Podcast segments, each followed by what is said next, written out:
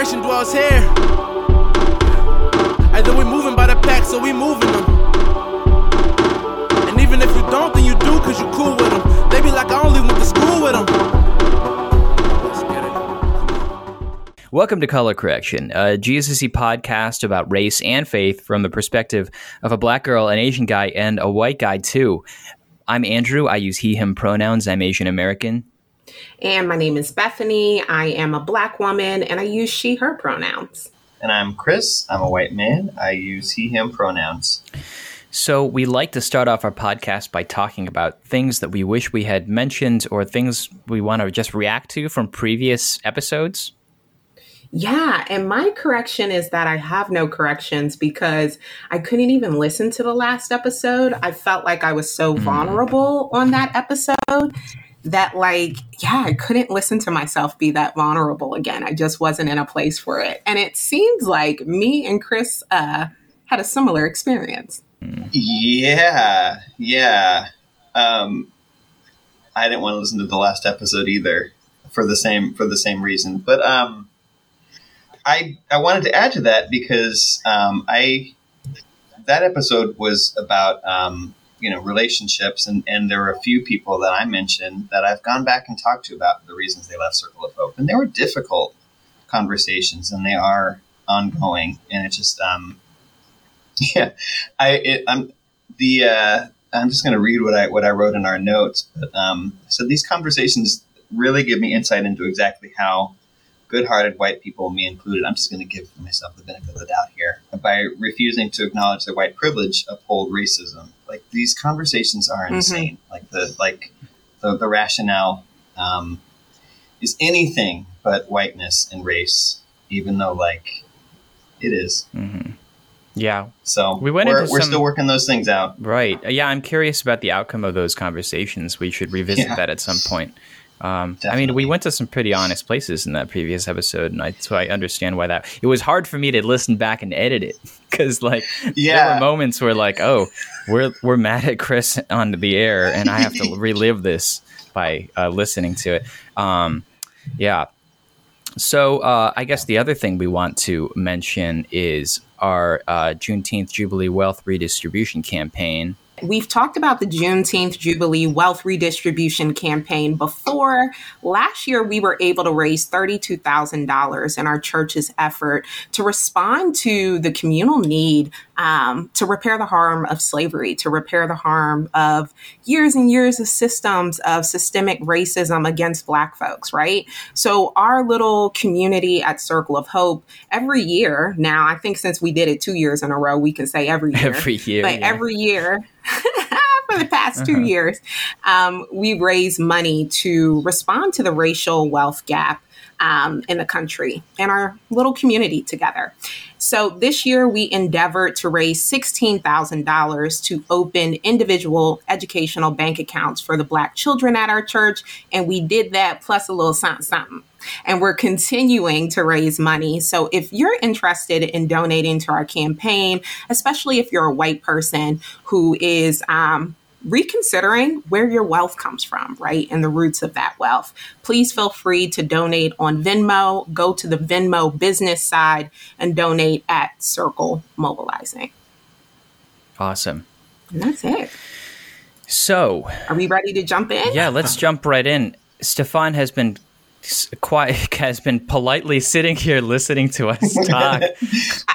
Uh, I think that's why I said, "Are we ready to jump in?" Because I was so, anxious. thank you We for your didn't give you that heads up, Steph. No, it's Sorry about that. It's all good.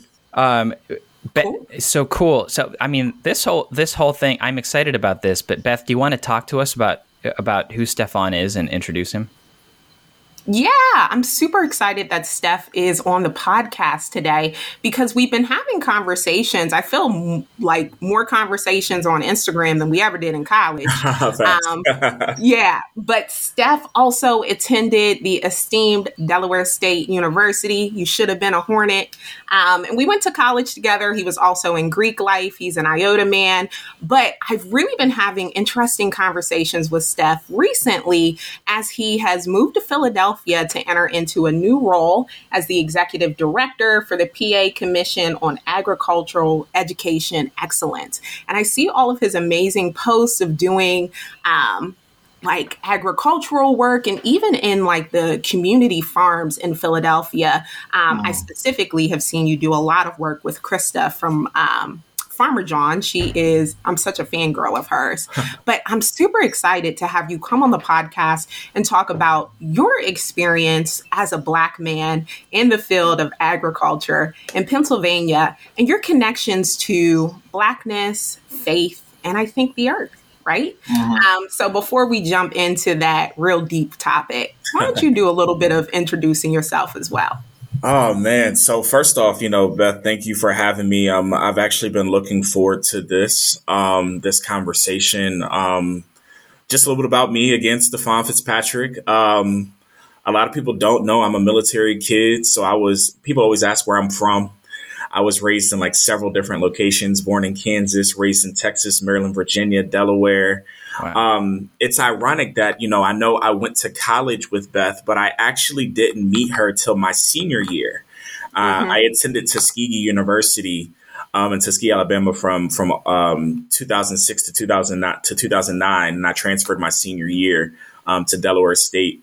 Um, but you know, with those relationships there, um, they've clearly become long-standing because here we are still having these conversations now and slid in her DMs to talk ag, right? You know, that's not the traditional way to interact, interact, with the women on social media. But no, um, I've been involved in kind of these ag spaces for the last 17 years. Um, and wow. you know, and you know, I got involved early and I don't want to get ahead of myself, uh, cause I know I don't want to steal my own thunder, but, um, my life's work since I've been involved in agriculture is how do I I get not only minorities because I feel like we we use the minority word in the BIPOC so often and we don't say black. And so for me, I'm unapologetically black in these spaces and I'm in these mm-hmm. rooms and it's like how do you take a 6'4", 295 black man with tattoos and have people not perceive him as a football player or a basketball player? Right? You know, how do you dispel those notions of when I open my mouth that they say you're so educated, right? And it's more so, um, I want you to to to understand that I I have contributions um, that I can make in this space, and they're not given to me because I represent a, a diverse population or underrepresented group, right?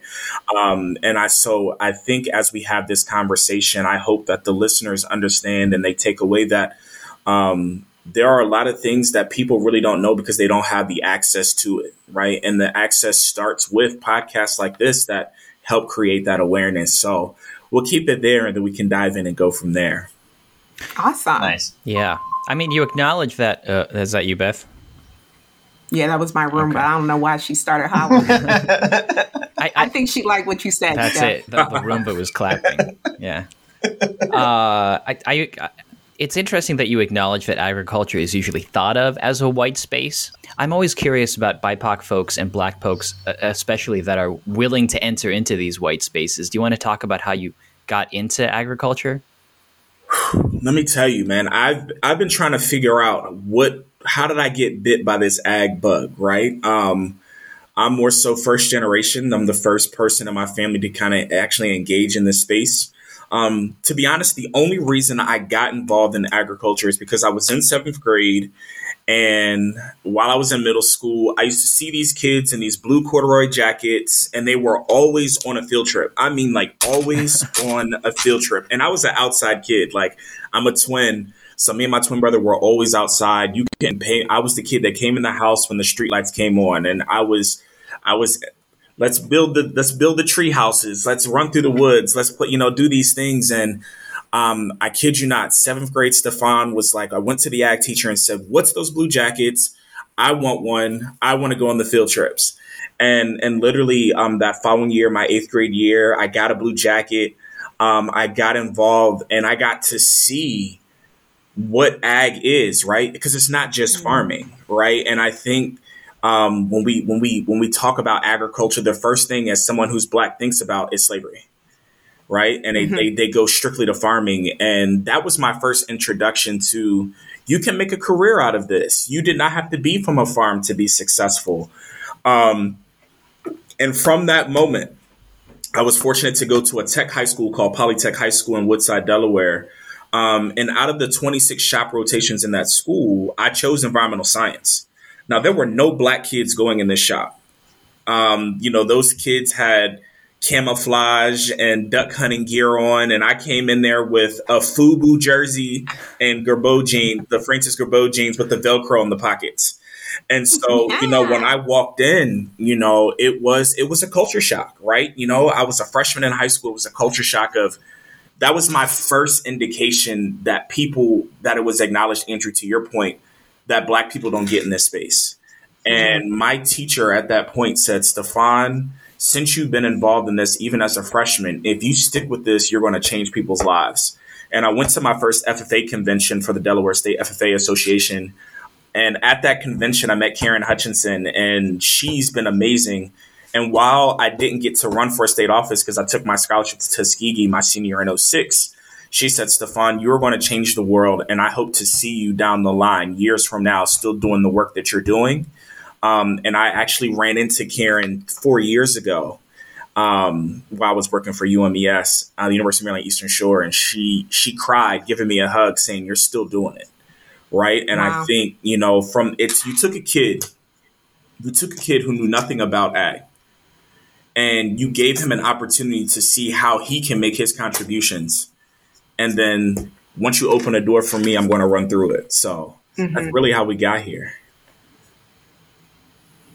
I, as a black kid that grew up in Delaware as well, and I also I actually visited Polytech one time. Okay. Um, I think we had to play Polytech for a finals game, and I was cheering, and I distinctly remember how white uh, that high school was, and they played the national anthem on an electric guitar, and for some reason that was super white to me. I was like, "You're in danger." They're playing the national anthem right. on the electric guitar. Watch your back. Make right. sure you have the other black cheerleader with you. But my, I'm interested in your experience with being in those white spaces at that age. Did you catch yourself trying to change and adapt? Were you yeah, what was that like? So to be honest, like I did, I never knew code switching. The word code switching didn't exist then, mm-hmm. right? You know, so mm-hmm. like for me, I didn't. I, I think because I was exposed to it in middle school and I didn't see any people like me when I got to high school, it wasn't an issue.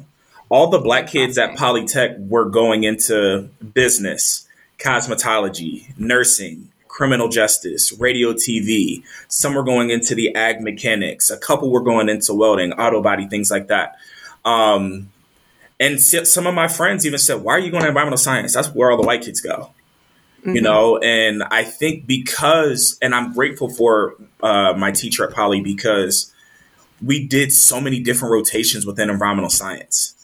Um, and so I think for me, I realized early, and, and to, to say at that age, I'd had this revelation, right? I was what, a 14 year old kid, 15 year old kid in high school. I had this revelation like, if you do this, you're going to change lives. Like, I had that notion as a freshman in high school. And so, because of that, when I would go to these FFA conventions and I'm the only black person around, and I'm like, I know you all probably don't think I deserve here, but you're going to know my name.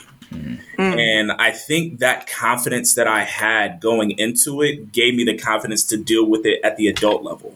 Because mm-hmm. Polytech really taught me that there there is this notion that agriculture is not for anybody but white people. Mm-hmm. And there are students that believe that. And it's not my job to teach them, but it's my job to still be the person I am and show them that I can do just what you, I can do the same thing you can do, and sometimes I might be able to do it better. And so I ended up leaving Polytech as, you know, one of their first black FFA president, chapter presidents. Right. And, you know, I, I took that with me, but I realized that I could, I wanted to do more.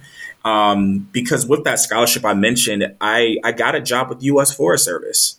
So five days after I graduated high school, they flew me to Rhinelander, Wisconsin as a forest technician. I was a forestry major. Um, and I used to want to fight forest fires. So I was a forest technician, and my job pretty much helped the Forest Service determine how they how much they make a year um, from timber sales. So like harvesting timber and you know where those products go to. And I was 18, And there were people that were with the Forest Service for 30 plus years and they were white and they were intimidated by me saying, How did he get this? Mm-hmm. Why does this kid at 18, why is, is he trying to take my job? And I ran into people calling me the N word. I had mobs chase me home. I had hate mail. I had threats. I had, and this is 18. In Rhinelander, was Just doing foresting? and forestry, like in Rhinelander, Wisconsin, some of those people have never seen a black person unless they played for the Green Bay Packers. Wow. There are kids, they don't even have BET or, or those type of channels. So there are there are kids that are like, "Mommy, what's that?" They've never seen a black person in person. Hmm. So for me, I there were moments of being scared, but then there were moments of, "Oh, I know I deserve to be here." If this mm-hmm. is cre- creating all of this fuss, then I'm either doing something right or I'm crazy as hell. hey, Chris, you, uh, you, were nodding. Were you nodding an acknowledgement when Stefan was talking about those blue jackets? Do you know what he's talking about? I I don't. I oh, okay. I'm only nodding because Stefan. I took a minute to like read up on a little bit on you, like that's that's out there before this. So like, I'd heard that story before or read it. I just read it. I was excited about hearing you talk about it. okay. I, thought, I don't know. Chris is white. Maybe he was. Actually, no. I was like, I assumed the the same thing. I was like, he knows FFA. Yeah, I don't. He's from Colorado. nah, you know that whole future farmers of America. You know, I think that farmers piece is why a lot of minorities don't get involved in it, and mm-hmm. you know, but you know, we could talk about that later. But I think mm-hmm. um, that that is a deterrent because of how it's perpetuated and how it's acknowledged in you know communities and things like that and ffa is about showing animals and the fairs and things like that and i didn't have enough i didn't have a farm i didn't have animals i didn't know anything about these things so um, for me it was like how can we continue to knock down these doors and and that's really how we got here i'm really impressed yeah. not just by the the not just by the fact that you remained in these places but also the sense of kind of mission and calling that you had that was really early. Do you think what was it about agriculture that made it so attractive to you? Like why this? Um man, that's a when we talk about our why, right? Like I'm a very purpose driven person, right? And you know, we talk, you know, in this podcast, I love the incorporation of faith. You know, favor has has been something that's been on my side, right? There's been a lot of discernment. There's been a lot of awareness for what my God job is, right? What's my purpose? Like, what's my passion? And mm-hmm. I think I'm one of the few that found it early, right? And I like to say ag saved my life, right? You know, there were some life experiences that I went through, you know, split households, growing up in some of the hostile environments that I, you know, have endured. Um, you know, I could have been the typical black minority, you know, stereotypical story, right? And, you know, black kid, parents aren't together, back and forth, they're in the military. And it was more so like, I don't want to be that because I'm more than that. And agriculture just, it spoke to me, right? It gave me an opportunity to work with my hands and see the fruits of my labor, not just with watching things grow, but seeing the connections being made, right? Seeing the eyes opening by talking to a kid who's like, oh my gosh, I didn't know that that's what ag is, right? And I think because I had those experiences early, it really was just like, yo, if you can, you can run the gambit with this if you stick at it, right? It's going to be hard, right? You know, whenever you're a trailblazer, when you look at, you know, I'm, you know, Bethany knows this. Anytime there's been a trailblazer that's been black trying to break stigmas, um, they had to go through the animosity, right? They had to go through the hardship, the racism, the negative comments, the berations, um, just the lack of awareness that I'm still a human being, right? I'm just, I'm just a different color right? And I think I wanted to get to a point where I didn't have to prove myself anymore, mm-hmm. right? And I think I said, you're going to know my name in some capacities um, in this space. Um, and here we are. Yeah. Do you think? Yeah. Do you think part of you was driven by some kind, but by a little bit of kind of contrarianness, just like, just like you think I can't do it, I'm going to prove you wrong. Oh, that that anything you can do, I can do better. Live uh-huh. rent free. Yeah, I love that. I love that. When I, I it, the way I connect to this is, uh, I really, I, I had a similar experience in middle school where I started listening to country and folk music. And I was I was playing violin at the time, so I was like, "Oh, there are people jamming folk music. I'll show up." and people were like, all these old white people were like, "Why is this Asian kid playing folk, playing country music?" That's what happens. yeah, and I was just like, I just like it. I didn't know that. Like at the time, I could, didn't make the connection that it was weird because it was a race thing. I, I just like the music, you know. And a- as I stayed in the spaces longer, and I realized that, like, oh, I'm going to show up, and they're going to throw all these Asian stereotypes on me. Like they're going to think that I need cheap music, that I'm not creative, that I can't improvise. And I was like, well. I'm gonna anything you can do, I can do better. I'm gonna show you, and that like drove me, you know. It's a uh, different type of competitive nature that comes out, right? Mm-hmm. You know, so And it's an interesting relationship with labor when that is kind of the motivation as well of like proving whiteness wrong. Mm. Like, yeah, I know I'm competent and I can um, defy these odds. And it also sucks having to live in that narrative of Yes. constantly mm. trying to defy odds. Yeah. That's it's it's, it's my just like you're you're in a space where it's just like you can't just be. It always has to be a, an additional caveat, right? There's always something more, like you know, constant I- negotiation. yeah, you know, constant, you know, the negotiations, the and then we live in a world where it's all about DEI now. Like I am DEI'd out, mm. right? And it's Are just you? I say I am, but I'm still doing the work, right? But it's just it's one of those things where it's just like because you run into the people where you can tell the people that it's authentic, right? Okay, I get It's the you're saying. authenticity piece, but then you Yeah. have the people, and I'm I do an organizational leadership PhD, so all I focus on is culture, leadership experience, effective decision making, and you're running into a lot of spaces where it's like, oh, that's Stefan Fitzpatrick. He's black. He's in these ag organizations.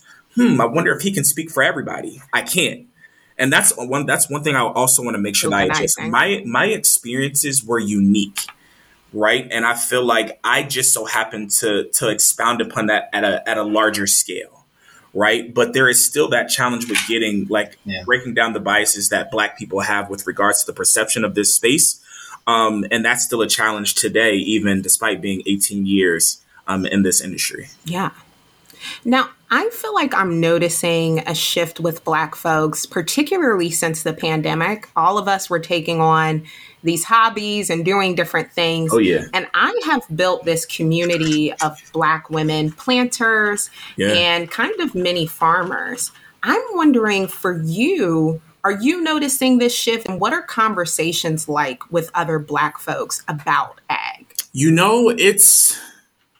I first say finally, right? You know, I think there was a point in time where if you were black and you were in ag, you weren't cool, right? And so mm-hmm. I love seeing all the plant moms and the plant dads, and you know, all of my friends are starting their own little gardens and they're reaching out like, Stefan, my plant died. What do I do? Or, you know, my friends are like, hey, like, I didn't know that this was interesting. Or, hey, I want to make my own tea. You know, it's just like there's this there's this revolution of people realizing, and then inflation, right? They're like, people are starting to see, and I hate that it happened this way for people to realize that it's important to understand where your food comes from and where these things, you know, mm-hmm. where where your clothes, right? You know, your your ag is. There's so many people that started clothing brands, and I'm like, do you realize that's an ag commodity? You know, I have a friend that's in Harrisburg who has a he has a black owned coffee shop. Coffee beans are an ag commodity. And what we mm-hmm. did is we took, and I was like, you have an ag business. And because he has an ag business, he's now eligible for these ag initiatives and funding and support.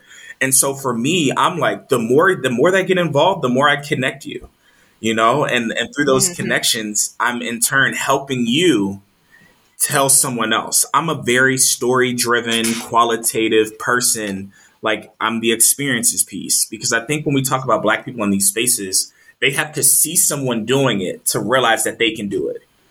Right. And while while you all have while we all have the, our own confident factors here, I think it helps to see someone in those spaces doing well because you'd be like, I can do this. Right. Um, and so I think I'm loving the movement. I'm loving this new revolution of plant plant mommies and plant daddies. Um, and just people understanding that sustainability and and these this this appreciation for where our food comes from it's not a color issue. Like I, I have this mantra and I, I've I've rid this platform since being in this role that agriculture is a people business. Right? I don't care what mm. you look like, I don't care what color you are. You cannot wake up every single day and not touch agriculture And if I can teach you the mm. foundational elements of that to help expound your knowledge, then I'm doing my job. That's incredible. I'm also wondering for you personally, how do you connect your blackness to agriculture? Do you feel like I feel particularly connected to the earth as a black woman? We talked about my essay. Thank you for reading it. Um, but I feel this deep connection to the earth. I wonder if you feel like a spiritual Absolutely. connection. Absolutely. Yeah. Do you want to talk more about so that? I I and I talk about this actually in my my dissertation that I'm writing is that there's a perception with the black community that agriculture is immediately equated to slavery. It's automatically equated to slavery. Anytime you talk about why you you're a farmer, oh nah, I'm not doing that. You're not gonna have me in no fields. And it's like if you mm-hmm. look at your ancestry, um, and everyone tilled the land before there was forced labor. I mean, everyone, black people were connected to the land right? There were the spiritual mm-hmm. connections, the appreciation of the earth. Um, even with the indigenous people, right? They tilled the land. You know I'm saying? Before those methods were taken from them and things of that nature. But I think there's a, a particular appreciation to, for us, it's always been about the labor right? And mm-hmm. I feel like our blackness has been saturated from and focused just from slavery and up. And I think for me, I recognize that my history transcends before slavery, right? And my mm-hmm. efforts in these ag spaces trend beyond just working for someone. And I'm gonna tell you what what what was the icing on the cake. I recently found out that my grandmother has five acres of land in North Carolina. And growing up, you know, she's from North Virginia. Um, growing up, my grandmother used to have this vine of tomatoes in her backyard. And I used to go there for the summers, shoes off, running through the yard, and she'd be like, "All right, it's lunch. You want lunch? There's tomatoes on the vine." And mm. I didn't realize, and I feel like that's where my ag connect. You know, she passed January uh, for New Year's Day, 2018. That's my heart. Um, in those moments of reflection after her passing, she showed me the appreciation of what growing something and the connection it has to family right? And I think mm-hmm. with those connections, I was able to understand that despite where I come from or my upbringing, um, there's a certain appreciation for watching something manifest. Because for me, I think it was a deeper, it's deeper than just growth, right? And I think when we mm-hmm. talk about watching something grow, I equate that to my life, right? We talk about a 14 year old that had this mindset and this prep, this pre- this premonition of who he was going to be. I think when you plant a seed, you envision that hey, if I plant a tomato seed, it's going to be a tomato. And sometimes as it's going through this life cycle, sometimes that tomato dies. Sometimes it gets infested with pests, right? And then it's like, do you give up on that tomato plant or do you keep going? Do you keep planting? Do you try different things? Do you try different sunlight? Do you try different amounts of water? Do you have the right soil components? Mm-hmm. And I think with that manifestation and that and that small metaphor and allegory, I think I realized that um, we are connected to this space um, and I, I would love to get as many people involved because we're living in a world, but by 2050, we're going to have to feed almost 10 billion people on this planet. Mm-hmm. And with knowing those stats, food security is still a number one issue in urban areas.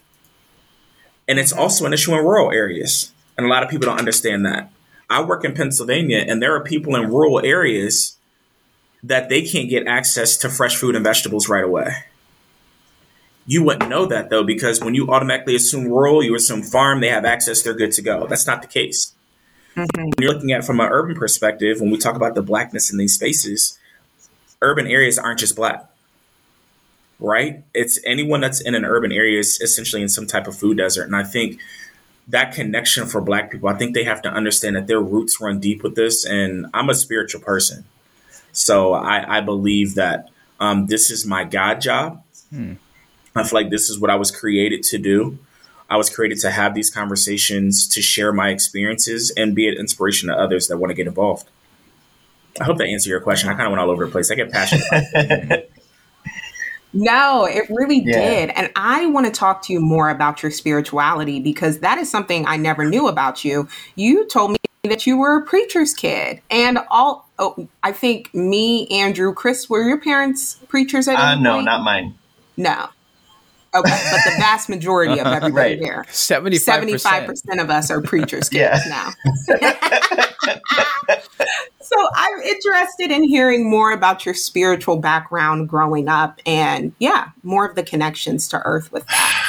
Man, so again, split households, you know, um, you know, my dad stayed in the military after we were born, but still a great relationship. But, you know, I had, when they say I had a praying grandmother, right? You know, my grandmother was big on, I don't care what you did, you was going to church on Sunday, right? And I think, Mm. I think that, that, that tradition of going to church together, coming home, having dinner, just recapping in the fellowship, I think it came from the faith, right? My my grandmother was someone who was adamant on on prayer and fellowship and and I think as I, you know, my stepfather is a reverend. Um, and that's why I say that's where the PK came from. Um, Mm-hmm. and I will say, if I can be honest, my perception of the church and my faith was jaded based on my my life experiences. Right? You know, you're in the church, but you know you're seeing all of these negative, bad things happen in the church. Right? So you're trying to identify what type of relationship do you want to have. Right? You know, like I was a kid that was forced to read the Bible two hours a day. I had to attend vacation Bible school. I had to be the first one there for Sunday school. I had to be the first one there for Bible study. I had to be an usher. Mm-hmm. I had to sing on the choir. So like my my initial engagement with the church was it was forced. But I but I Yeah. also recognize the importance of And laborious. you know, I recognize the importance of a higher power. Mm-hmm. Right. And I think I think mm-hmm. that's what kept me there to develop my own personal relationship. And then that's why, like Ecclesiastics 3 is my favorite scripture. That's my mantra. That's what I live and die by. And it's a time for every season. And, you know, that's that's the theme of that. And, you know, when they say it's a time that there's a time to live, there's a time to die, there's a time to plant, there's a time to pluck up what's been planted. Right. And I can go through each and every single verse of that scripture and I can apply it to my life and my life's journey through agriculture mm-hmm. right? You know, I could have left ag in eight in in 2006 when that when that mob chased me home, where someone threw a beer bottle mm-hmm. at my head and said, "You don't deserve to be here." When I was working with this federal organization and people were like, "You don't deserve to be here," I could have left, right? I could have plucked up, right? But I decided to plant myself, and I again, I'm a 18 year old kid having these revelations.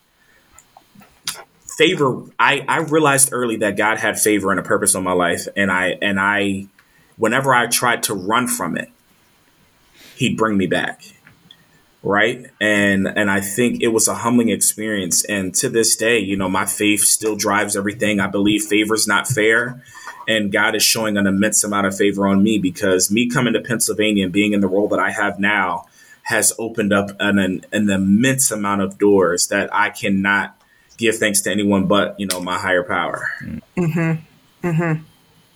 What have those moments of coming of running away from ag- agriculture and being brought back to it? What what have those moments been Um, like so i'll be honest i'm a i'm a 150% extrovert. If you can't tell i am a i'm a hurricane. I'm a big ball of energy. I wake up like this. I don't drink coffee. Like this is me from sun up to sundown. Um and it's it's a lot right? But i think in those moments where i tried to run i i fell into depression right? I didn't realize that an extrovert like me had anxiety right you know and i when you try to force something that's not meant to happen nine times out of ten it, it doesn't work out because one you're just in an uncomfortable space and you're trying to fix something that something's telling you not to do. And then it's the justifications that you're trying to make. Oh well you know i did this because i think i should do it. And i say that transition was is um, a lot of people don't know this. I did two years of a master's at Del State right after i graduated. So i was going to get a master's to teach ag education uh, but Del State canceled my program in 2012. I just finished my my research grant funding had ended, and I had to find a job. So, like most kids that don't find work, if you're in Delaware, you know this. They go they go to Wilmington, they go to one of those call centers, um, and they get into the corporate life and they stay in it, and then some of them forget why they went to college, right? And you know they're doing well and they're doing they're doing these things, and for me, like I got into working with, you know, student loan servicers and I became a trainer. I became successful. Um, and I'm grateful for that experience because that led me to be organizational culture management. And I want to get to do this in an ag setting. How can I work with these entities mm. and organizations to kind of help manifest to support culture and helping them understand how to engage minorities that want to get into the space? Like that experience of taking that four years off, five years off from ag led me back to a space that I needed to be at, right? So through that depression mm-hmm. and anxiety, I realized that the only person, the only way I could get out of it is I had to reground myself and get back to my why. Why are you doing this, and what do you want to? What do you want your legacy to be? So mm-hmm. yeah, yeah. There's that. I like the fact that you've run to these instances where institutions, including like the church, has has let you down the you know God was alive for you in the work that you did in in agriculture and mm-hmm. in the earth and in your connection to it and and your calling. Um, I think that's really cool. Uh, I, I, think it demonstrates how expansive yeah. God can be. Uh, mm-hmm. That God doesn't just exist in these institutions that we've built, but God existed for you in you know in the growing things that you could see. That was a testament to Ecclesiastes chapter three for you you saw a time to live and a time to die, a time to sow and a time to uproot. Absolutely. Yeah. And I think in addition to that, in having these conversations, right? You know, you you hear about the prayer closet, right? You know, that place that you just go, you just sit. You know, I didn't have one, but there would be times where I sat on the floor. Yeah, you churchy, churchy. I ain't know you was churchy like this. You said prayer listen, closet. We, we listen, I ain't thought of a prayer closet in a minute. We were in them church trenches, okay? Uh, Vacation Bible School week, I never lost. Okay, first place trophies across the board. Father Abraham Listen, on so hit that Father oh, Abraham. Had many sons. so, but I, I, I'll, I'll tell you this. I think Andrew, to your point, I think, I, I think there's a moment of where Job, I started seeing myself as Job, right? And it was just kind of like I like imagine if he did if he did curse God, right? You know, despite all these negative things that are coming his way, imagine if he gave up on God, mm. right? He would not have mm. received those blessings. And I think, I think because I have that church so ingrained, and despite some of the the negative situations that happened with with growing up in church, I think those stories still were relevant to my life. And no matter how hard I tried to run from them, they were the knowledge was still there, right? You can't I couldn't unlearn mm-hmm. it. And I think for me it was just like if I keep running from this calling, God's going to take it away. Mm-hmm. He's going to take it away. And, you know, if you don't use it, you'll lose it. Um, and I think I just kind of had a vulnerable, accountable moment for myself. And I just recognized that um, this is where I was, this is where I was called to be. Um, and it's more so no more running, you know, let's, let's head, let's head for it full force. What have you experienced since embracing this calling? This God calling? Me moving to Pennsylvania. Um, you know, let's let, let's get into that. So if I, let's go through, I feel like it'll help if I go through my my journey in ag because I feel like a lot of people don't understand that ag can truly take you in so many different directions, right? So my trade, I have a I have a high school diploma and a technical diploma. My trade is environmental science and natural resources. My focus was landscape design. So while I was in like while I was in um, high school, I had a landscape business, and I didn't realize the magnitude of how lucrative it is until later in my adulthood. I'm like, you should have kept that business. I still have those traits, but um, and then that led me to forestry. So I can go outside and I can name trees by their Latin name. Then I was working with the Forest Service, and I'm like, I want to fight forest fires. I'm ch- I was chainsaw certified to cut down trees.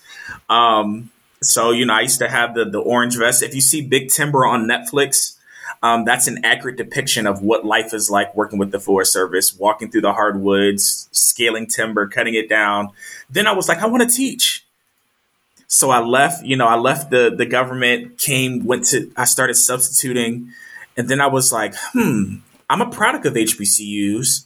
I want to work for an HBCU in a college of ag. So then I left teaching ended up at the University of Maryland Eastern Shores, their coordinator for the School of Agriculture.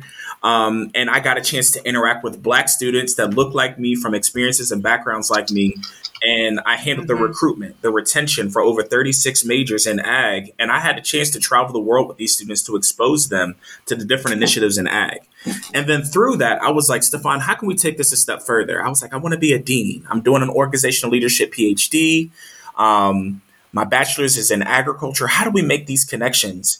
And one of our friends from Del State showed someone from the Department of Ag my Instagram and said, This guy's in ag. You've been looking for somebody. He's who you need to talk to. Um, and so, through my work and engagement through MANRRS, Minorities in Ag, Natural Resources and Related Sciences, which put, put a sticky note, that was one of the first organizations that I saw predominantly people that looked like me at a national level, right? And so mm. you take that and people seeing my network and then word of mouth and Bethany saying, Hey, Stefan, can you come be on this podcast? It was a similar conversation. PDA um, um, connected me to take care of my fellowship. So I did my fellowship with the Department of Agriculture. Um, and then the opportunity opened to step into this role as this executive director. And so now I'm in ag policy, right? And now I'm charged with developing a statewide ag education plan for for the Commonwealth of Pennsylvania, mm-hmm. right? And so it's like I'm on a joint committee with the Secretary of Ag and Secretary of Education for this state, and you have this 33 year old black dude, mm. you know, and then imposter syndrome sets in. Do you deserve to be here? Mm. Right? And so when you look at that journey, right, you took a kid in seventh grade who all he wanted to do was go on a field trip to now he's responsible for supporting ag education at a statewide level and he's interacting with state department of agricultures across the country. You couldn't have I couldn't have mm. predicted mm. this if I wanted to. Yeah. Mm-hmm. Do you want to tell us what it is that you're working on in your current role? Sure. So what what essentially I do with um, you know my job is to kind of not only create awareness for the you know ag literacy, um, but to to help the workforce um, you know, when we look at traditionally, if you look at the 2021 labor statistics, um, African Americans right now are the lowest demographic that are engaged in the ag space. Mm-hmm. They are the lowest demographic. Hispanic, it's I think it goes black. I think Asian Americans are next, and then Hispanics, and then white makes up about 70 to 80 percent of the ag workforce on a national scale. Um, and so for my job, while it's not just focusing on minorities, it's how do I increase awareness and support for ag education at the K through 12, collegiate, if you're non-traditional, for urban, for rural, if you're a community college, are you a land grant institution? Are you a private institution? Are you public?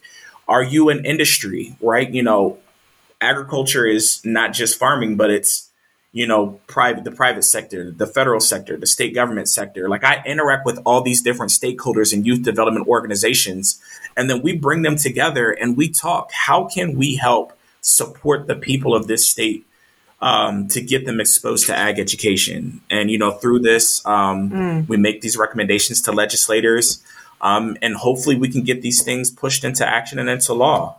Um, and so, my work is amazing because I see the work being done every single day. Mm-hmm. I see the value of what I do every single day. And I recognize that in Pennsylvania, um, underserved populations are not engaging in this space.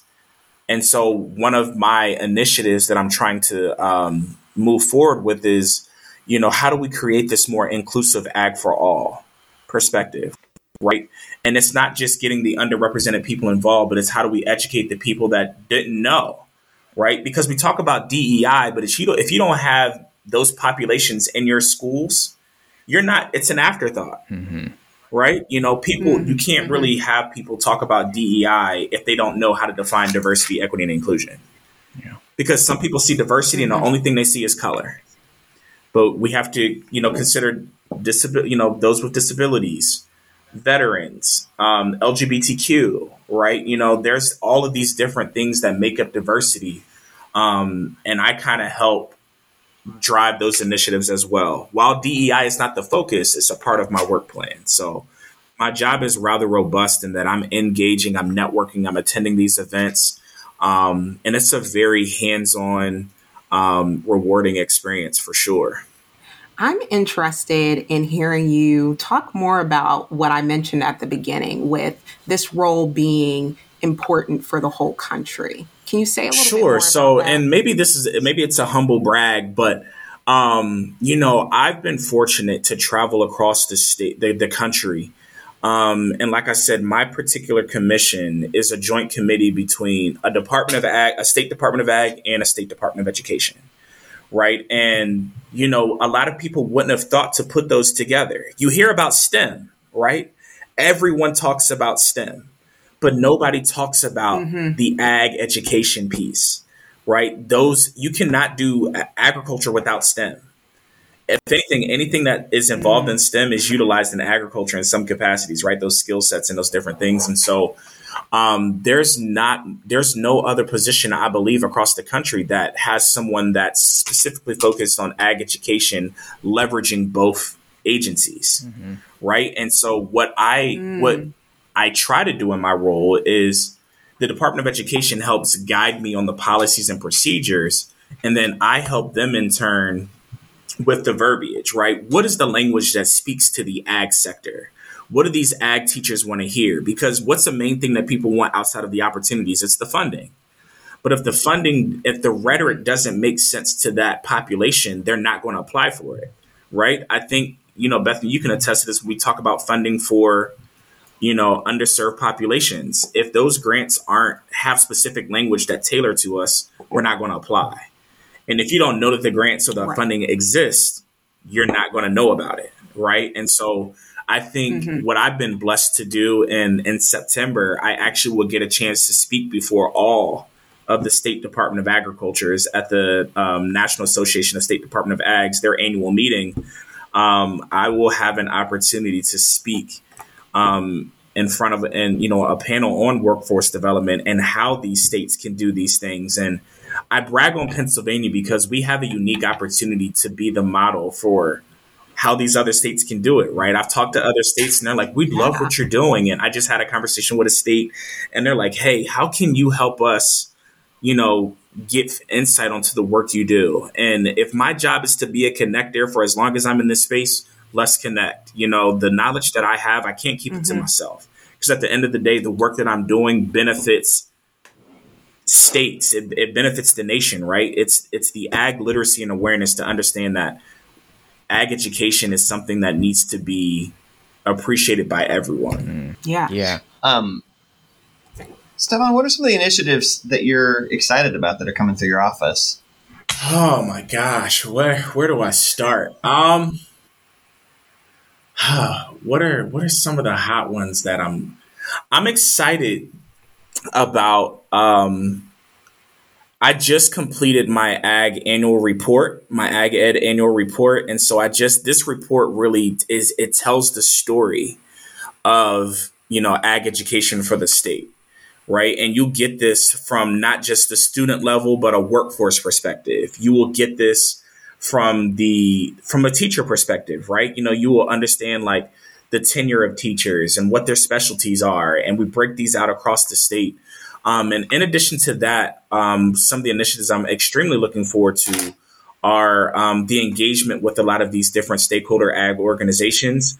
Because I noticed that when you're trying to do a lot of the work, when you talk about engagement and equity, everyone kind of is doing their own thing, but they're doing the same work.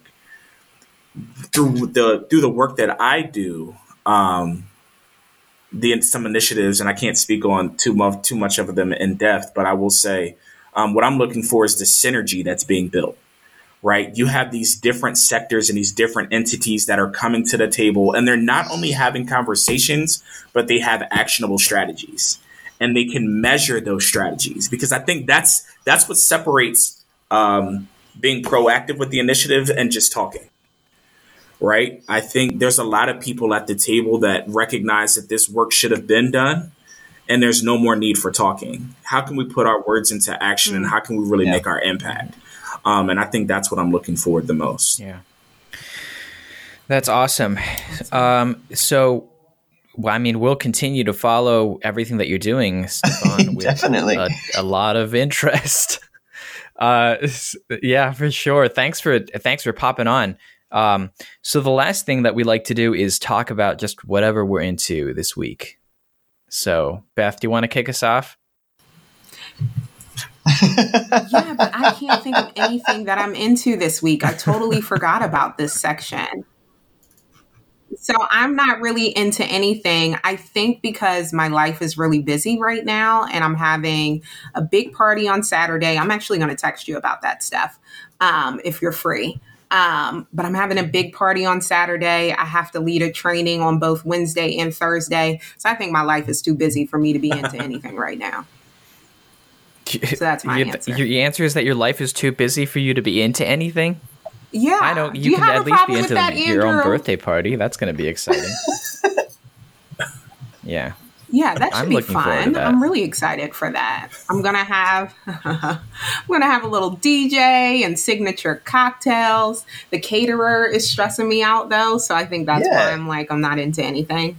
So I gotta figure that out. But yeah, okay. I'm into my party. Cool. um, it being the summertime, um, I mean, I, like my wife has really changed like the way I think about food from this like Stefan from this perspective. Like she's a she's a gardener and like has clued me into like why you don't just buy asparagus like in November from the grocery store. So like summer like has become an amazing time for me. Like just everything delicious is happening right now. The thing I'm into is there's a particular place we get some of our produce. It's Mm. like this ghost um, farm stand that I'm not going to share. But if you want to know about it when, when we're not recording, I will tell you. I I love the farm stands and I love this time of year, and I especially love this one because it's a secret. Awesome. Sweet. Uh, Stefan, what are you into?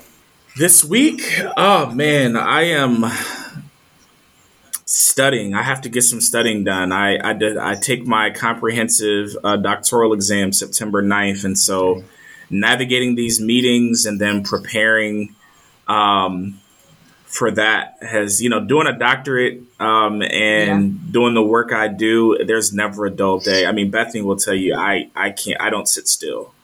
Um, so I'm just going to be active and keep doing the good work uh, so that you all have something to follow. Awesome. cool. Uh, what I am into this week is uh, the Philadelphia Chinese Lantern Festival, Oh, Um, nice. which has uh, set up in Franklin Square and is running until I think for another week.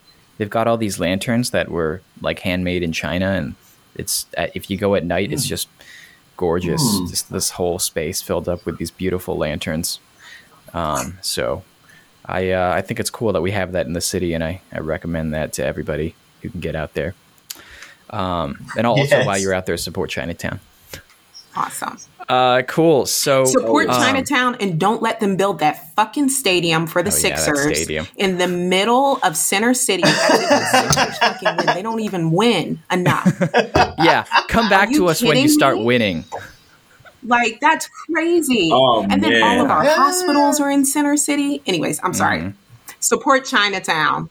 That will Every every like Yeah. ten years, they try and do something in Yeah. Chinatown. Yeah. I know Every- it's never ending. and everybody loses their mind. I don't know why they we keep on doing it. Mm-hmm. But okay. Cool. Uh, so, special thanks to um, Tess Patino, our social media goddess, and to Amy Young, who does our website, and also Jared Selby, who does our theme song. And uh, under normal circumstances, Joe Mahoney, our audio engineer.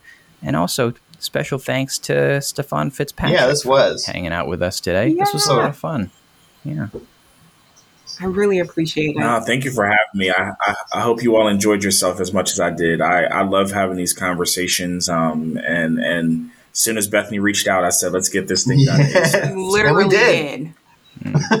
and I had been thinking about it for a couple of weeks, admittedly, and I was like, Steph is busy. He's doing stuff with the state. So when you were immediately ready to talk to us, I so appreciated it. Yeah. Yeah. Of course. Any and anything anything else you need that I can support you all in this in these efforts, please don't hesitate to let me know. Absolutely.